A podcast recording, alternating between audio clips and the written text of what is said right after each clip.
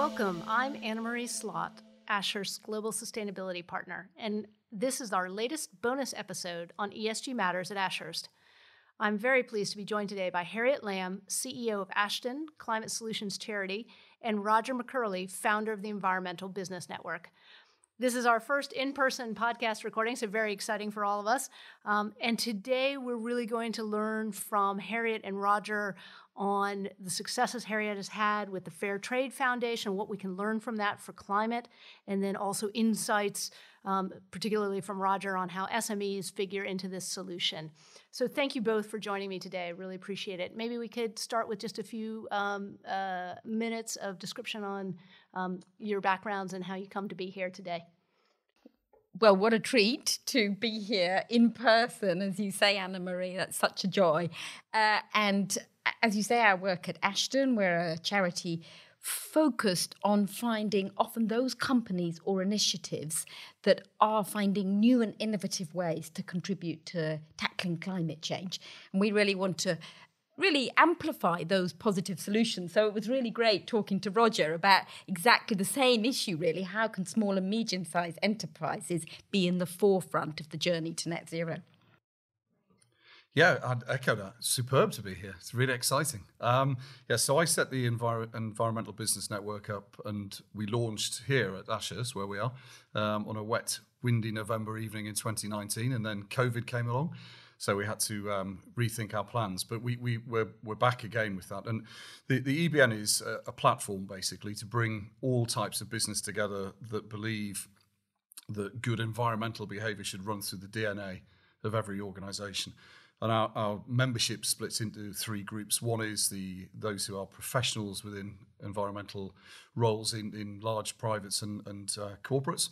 And we have people who supply them and in their supply chain. But what we're finding, what we're really excited about is that the interest we've had from how we describe it just as the general business market, and particularly the SME space, who are waking up but are not woken yet to the whole notion of climate change and what their role is within that. So we liken it to say we're very much a business organisation, and we say that the the environmental uh, the, the, climate crisis is the backcloth to our stage. But to take the analogy ridiculous lengths further, the, the play that we act out is about what is the impact of and the role for business within that whole space. I think what's one immediate similarity with fair trade was that that was exactly about collaboration. Mm. No one can be a lone hero battling on these issues of justice or tackling climate change. It's exactly about businesses coming together, sharing best practice, and helping create a movement that takes everyone forward. Yeah, and, and that's an excellent point, Harriet. And really, I'd love for you to expand on because you you led the fair trade movement in the UK which is one of Britain's most active grassroots movements. And so, you know, as we we as businesses become aware of this, and as this becomes an issue around climate change and climate restoration, what can you learn? Can you share from those learnings at, at that at that level?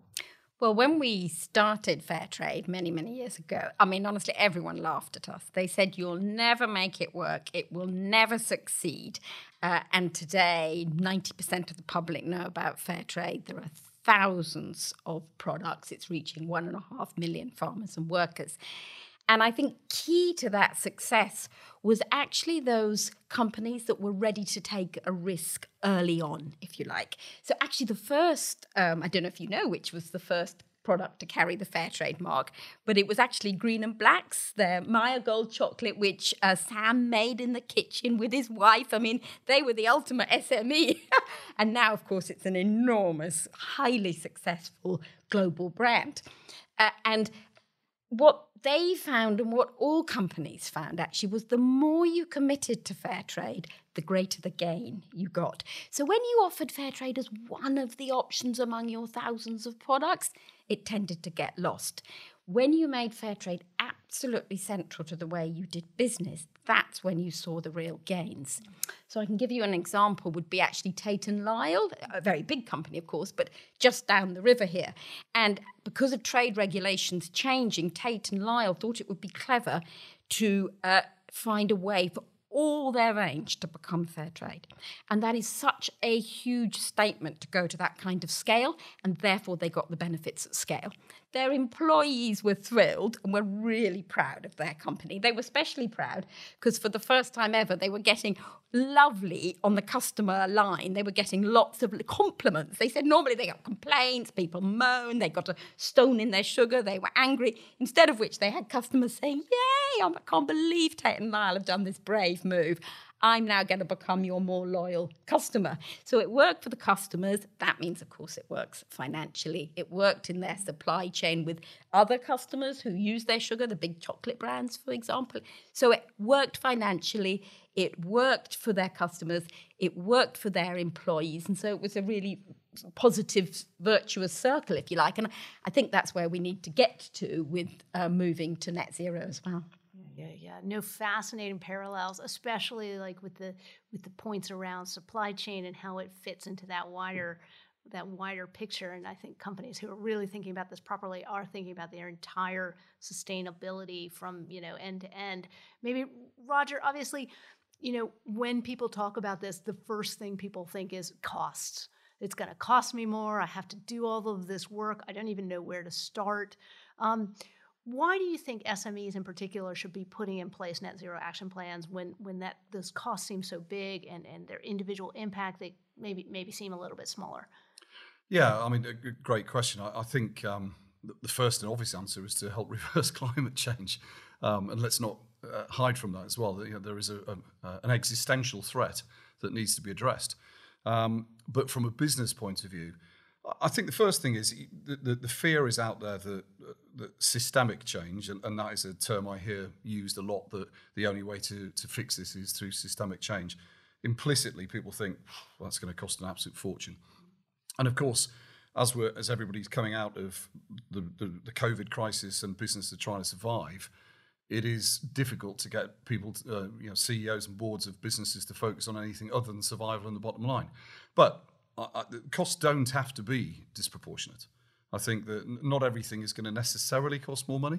Um, people who know more than I do would easily um, have the, the equation that tells us how the move to electric vehicles in the next three years is a no brainer and, and actually will save you money. So there are issues around that it doesn't have to necessarily be just cost. I think a lot of it actually is about behaviors and culture within an organization and getting people to think differently. And, and, again, that doesn't necessarily have to cost. It's it's something just about an attitude change. And you know, ten small actions from every SME is going to have a huge impact. But but the commercially, um, and, and, Harriet said it with with um, Green and Blacks. It's who are the early adopters, and I think there is a real opportunity over what period I don't know, three to five, I think maximum, three to five years maximum, where SMEs, particularly or larger private organizations that really embrace um, a, a, transformation to a net zero culture. And there's a lot of steps on that way. It doesn't have to be as dramatic as it sounds, does it? Um, in, at day one, I think they're going to get the chance to significantly build brand equity, their ability to recruit the next generation. Uh, not to say that everybody is bought into that, but there's evidence that the next generation of recruits will be more committed than their parents. Um, and some stage, so that's kind of, if you like, an offensive approach as to why they should do it because they can get on the front foot. Defensively, scope three is going to impact everybody at some stage, and they're going to face up to situations where their suppliers are making big demands of them, and they need to be able to address them. So there's there's kind of existential, offensive from a marketing point of view, and defensive from a from a business point of view. Now, excellent points, and and so I guess Harriet, can we pull out one other thing just from your particular background, you know, in in the fair trade movement and its focus on fairness? Um, it's in the title. Uh, what in particular, you know, when people talk about climate change and they talk about the race to net zero, there is this kind of question in the back also about the just transition, right? And and so why do you think maybe that, that those two should stay linked? Why is that crucial to the business community? And, and what can you know the more forward looking those early adopters do uh, to help support the connection between those two? Yeah i think that's absolutely right uh, that many people are worried will they get will they lose their job as we change as society transitions to a zero carbon uh, economy and society and so it's absolutely vital that we address those fears head on because otherwise well firstly those people might lose out and we can't f- face a situation where more people are going to lose jobs, particularly coming out of COVID. And I mean, I live in the northeast of England, and there are communities there that were decimated when we co- closed the coal mines, and they still are. So we cannot have uh, a transition that is not just this time. We have to do it in a way that benefits the people at the bottom of society, the poorest people, who, and that they see a benefit, that they see, ah, if we tackle climate change, there are actually jobs and skills and opportunities for me in that. And that's matters because we need to address inequality in society as much as we need to address climate change. And it matters because that makes sure we get the public mandate. We don't want to end up like in Paris, brought to a standstill by the Gilets jaunes, who, you know, were in the streets saying, well, you're worrying about the end of the world. I'm worrying about the end of the week. And so we have to address people's concerns, and it has to be a fair transition in doing that, I absolutely think there are amazing opportunities for small and medium sized companies that come out of the traps first and fast, if you like. Just to take one example, uh, we know we need to install thousands of, of heat pumps. We've got to replace all our gas boilers and we've got to move to heat pumps. There is a gaping gap in the market. There are simply not enough people who know how to install heat pumps. Same story on retrofitting or improving homes. We know we only have 2% of the retrofit coordinators that we need. We only have a tiny fraction of the people trained in how to do those retrofits those are amazing opportunities. Another opportunity is we know we're going to switch to having all our goods delivered by, for example, electric bicycles instead of vans driving around our cities. So there's an opportunity. And we know, for example, e cargo bikes who got in early, they got a contract with the co op, they're finding out new ways of delivering food in in the local community, which also brings benefits because it's your friendly driver of your pedal bicycle who you know who lives nearby. And so I think there are um, fantastic opportunities out there for new companies or for companies to switch into these new sectors as well as opportunities for companies to look at all their operations and think, well, how can I be one of the leaders in what I do now? Maybe they don't do, they can't do retrofit or electric bikes, but every company needs to and can look and think, well, how can I be one of those early adopters that then delights investors, delights my customers, uh, builds really loyal employees, and actually can help save me money or, or make money in the long run by being there first. Yeah, no, definitely. And that that that mindset shift, that thinking about what you do as a company, not in your product, but in in your delivery, right? Which is which has got huge opportunities. You know, big big companies that have shifted from oil and gas into energy, right? I'm an energy company, or you know, I'm I'm a logistics company, and it doesn't matter if I'm delivering X or Y. Like I'm looking at the bigger picture. Absolutely. I mean, I can give you two examples there. One is um, Dong, which is Danish oil and natural gas. The clue is in the name. Have switched to being almost 99% renewable. They're now called Ørsted. Wow. I mean, you kind of think if they can do it, anyone can do it. But I can give you another really good example. I don't know about you two if you're clumsy with your cups of coffee, but there was um, a carpet company. I don't know if you know this example, Interface. And what they felt really bad was that clumsy clots were throwing their coffee, and the company was redoing the entire carpet of the office, even though actually the, the, the mess was quite small. So then they came up with the idea of having floor tiles. So if you do throw, your coffee to the floor, you don't have to replace the whole carpet. You only have to put the little tile in. Well, it was a really good idea for reducing our use of the world's resources. It was a fantastic business breakthrough for them. They became an absolute leading company in floor tiles for carpeting offices so they did the right thing for the environment and it turned out to be really good for their business. So I kind of think it's about all of us applying our minds to think where are those solutions. Mm, excellent. And Roger, any thoughts from you? Where where where do you think the business community needs to focus? I think, you know, we've got some great ideas from Harriet, but Yeah, I mean I think first and foremost, I think there needs to be a mindset shift. Um, I, I talk to an awful lot of businesses, large and small, corporates right down to, to very small SMEs. And um, one one of the things that concerns me is I don't think there is enough awareness of of the challenge and, and the need and therefore the opportunities because that's going to come last after you've addressed the wow what's going on here so i think that there needs to be a big education program and, and, and that's sort of what we're trying to do is to say just come and talk to each other and learn um, but I, I, would say the um, a, a, mindset shift is important, and as particularly as we come outside of um, the COVID recovery, and hopefully we'll see that happen. Corporates and large privates, I think the first thing is you've got to put a plan in place. And it, I, I, read a um, Edie did a, a, survey recently last week, I think, that said 45% of UK businesses hadn't got a plan in place. Now, okay, whether the numbers were big enough, I don't know, but that that was when you drill down, that's 45% of the businesses. The people they asked ha- all had internal employed carbon, energy, environmental, sustainability professionals. This so this was 45%, unless I've misinterpreted this, of those that actually have people who are paid to do this job. So that's a bit of a worry, really, when you think that the rest of the, the, the market mostly haven't got people who are paid to do this type, type of job.